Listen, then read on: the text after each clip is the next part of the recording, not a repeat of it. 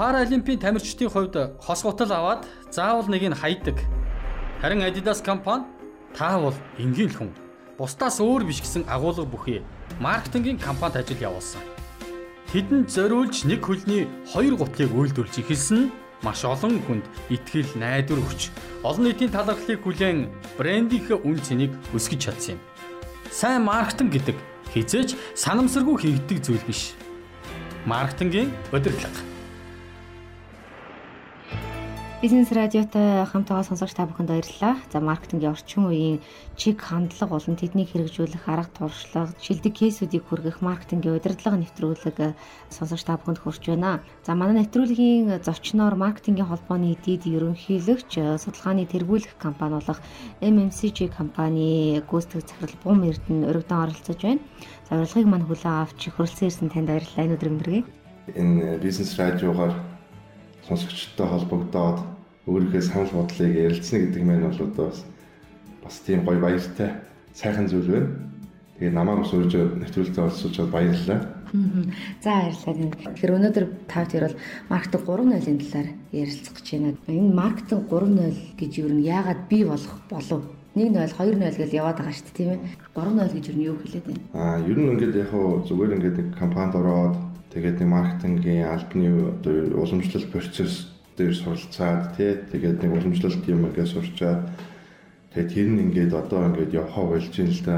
Маркетингийн сэтгэлгээ яаж өөрчлөгдсөн байгаа вэ гэдэг сэтгэлгээний суур ойлголтоо хүн тавьж иж зөв сэтгэхэд тий зөв сэтгэлгээтэй хүн чинь гарч байгаа тэр бүтээгдэхүүн тэр хүний гараас гарч байгаа сурчлагаа юм чинь зөв гарна шүү дээ. Тэгээ би бол маркетинг 3.0-ыг бол яг тэр амин сүнсийг маркетингийн орчин цагийн маркетингийн яг гол ойлголтыг ингээд одоо уламжлалт ойлголт яаж өөрчлөгдөд одоо ямар болсон хамгийн сайн тавьж өгсөн номл гэж бас хэлэх гээд байгаа юм л да.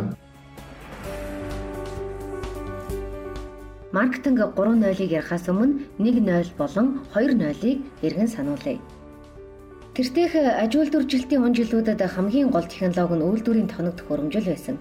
Маркетинг гэдэг нь үйлдвэрлэсэн тэдгэр бүтээгдэхүүнийг худалдан авч чадах хэн бүхэнд зарах төдийхнөр л хязгаарлагддаг байж. Үйлдвэрлэлийн үртгийг хамгийн бага түвшинд барихын тулд бүтээгдэхүүнийг стандартчлах, үйлдвэрлэлийн хэмжээг нэмэгдүүлэх зэрэг арга хэмжээг аваад хамгийн хямд үнээр олон тооны хэрэглэгчдийг татах зорилготой байсан юм. Энэ бол маркетинг 1.0 буюу бүтээгдэхүүн төвд эрэм үе. Харин маркетинг 2.0 нь мэдээллийн технологи гол цөмийг бүрдүүлж байгаа өнөөгийн мэдээллийн үед гарч ирсэн. Одоо үеийн хэрэглэгчид мэдээлэл сайтай, ижил төстэй бүтээгдэхүүнийг хялбархан харьцуулах чадвартай. Ер нь бүтээгдэхүүний үн цэнийг хэрэглэгчдэл тодорхойлж байгаа юм.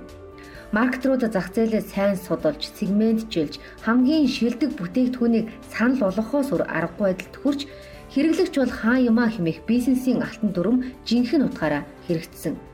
Энэ бол маркетинг 2.0 буюу хэрэглэгч төвд эрэм үе. Харин 3.0 нь 3.0 болохоор үгүй чи хэрэглэгч гэдэг чи өөрөө хүн юм биш тий.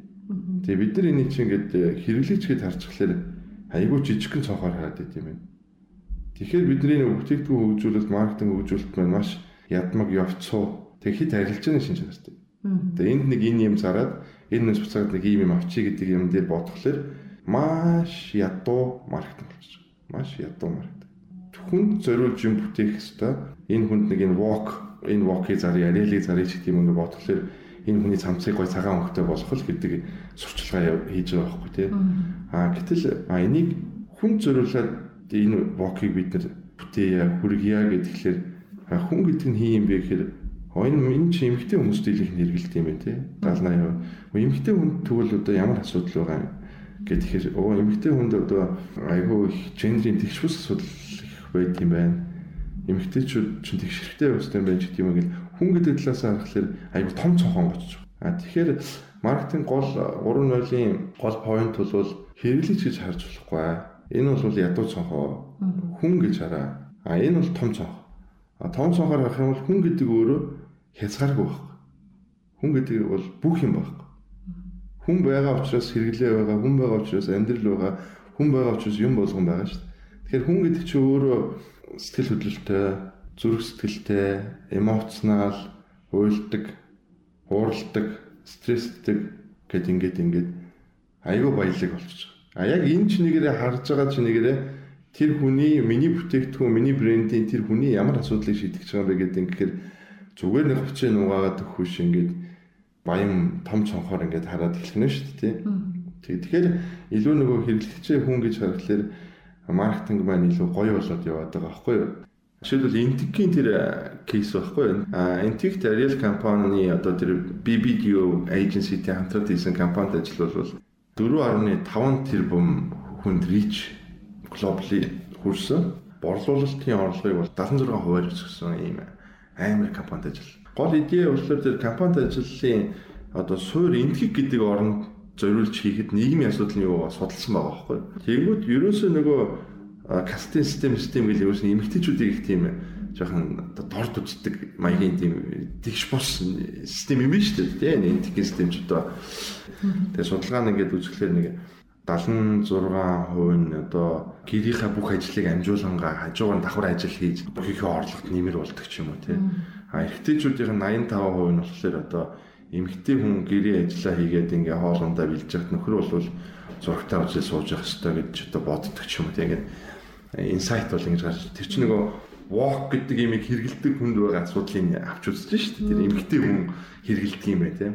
Тэгээд тэр эмэгтэй хүнд ийм асуудал байгаа юм бол ер нь энийг нь одоо тэгш болгооч гэсэн юм уриалга бүхий кампань хийгээд тэр нь юу гэхээр share the load буюу одоо угаалгын машинд юм угаахад эрэгтэй ч угаана, эмэгтэй ч угаана. Хуваагаад угаая гэдэг ийм компани ажил явуулсан байхгүй юу? Санаа нэг ингэ.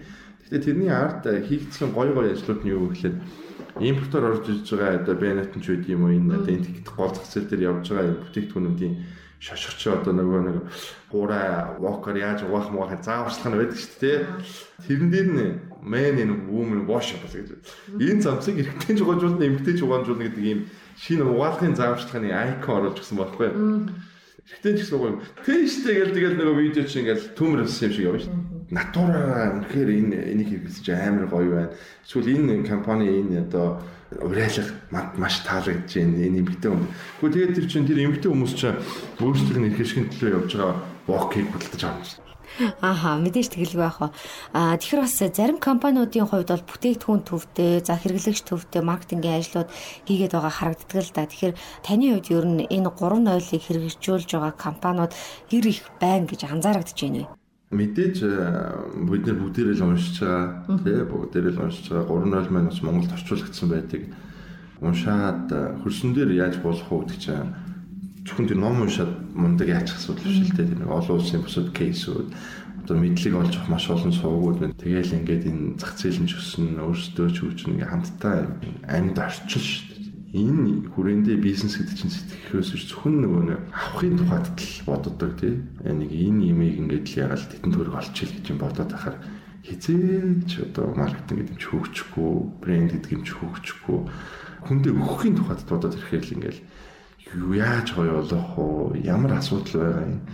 Тэрийг арай илүү шийдчихийгэл ингээд ирэхээр чинь л угаасаа хөгжил гэдэг юм чи хязгааргүй болчихж байгаа. Тэр хязгааргүйгийнхаа тухайд бодохоос биш юм жижигхэн арилжааны цонхороо хараад байвал тэгэл та бол зах зээл дээр хинж бол байхгүй бол та манайх илүү цагаан болгодог л гэж сурчлаа л нөгөө реклама арай өөр хүн тоглуулаад хийгээл ингээл яах юм бэ яасан ч явахгүй шүү дээ. Орчин өөрчлөгдөжээ. Харилцаа өөрчлөгдөжээ. Мэдээлэл төвдөг юм өөрчлөгдөжээ. Одоо өөрчлөгдөё гэдэг ийм л юм яриад байгаа байхгүй. Аа. За нэвтрүүлэг маань энэ төрөд өндөрлөж байна. Тэгээд урилгын маань хүлээн авч э, ярилцсан танд бас маш их баярлалаа. Цаашдын ажилд амжилт хүсье. Маркетингийн шинжлэх ухаанд гарч байгаа өөрчлөлт, хувьсэл, уран сэтгэмжийн талаар маркетингийн удирдлага нэвтрүүлээс.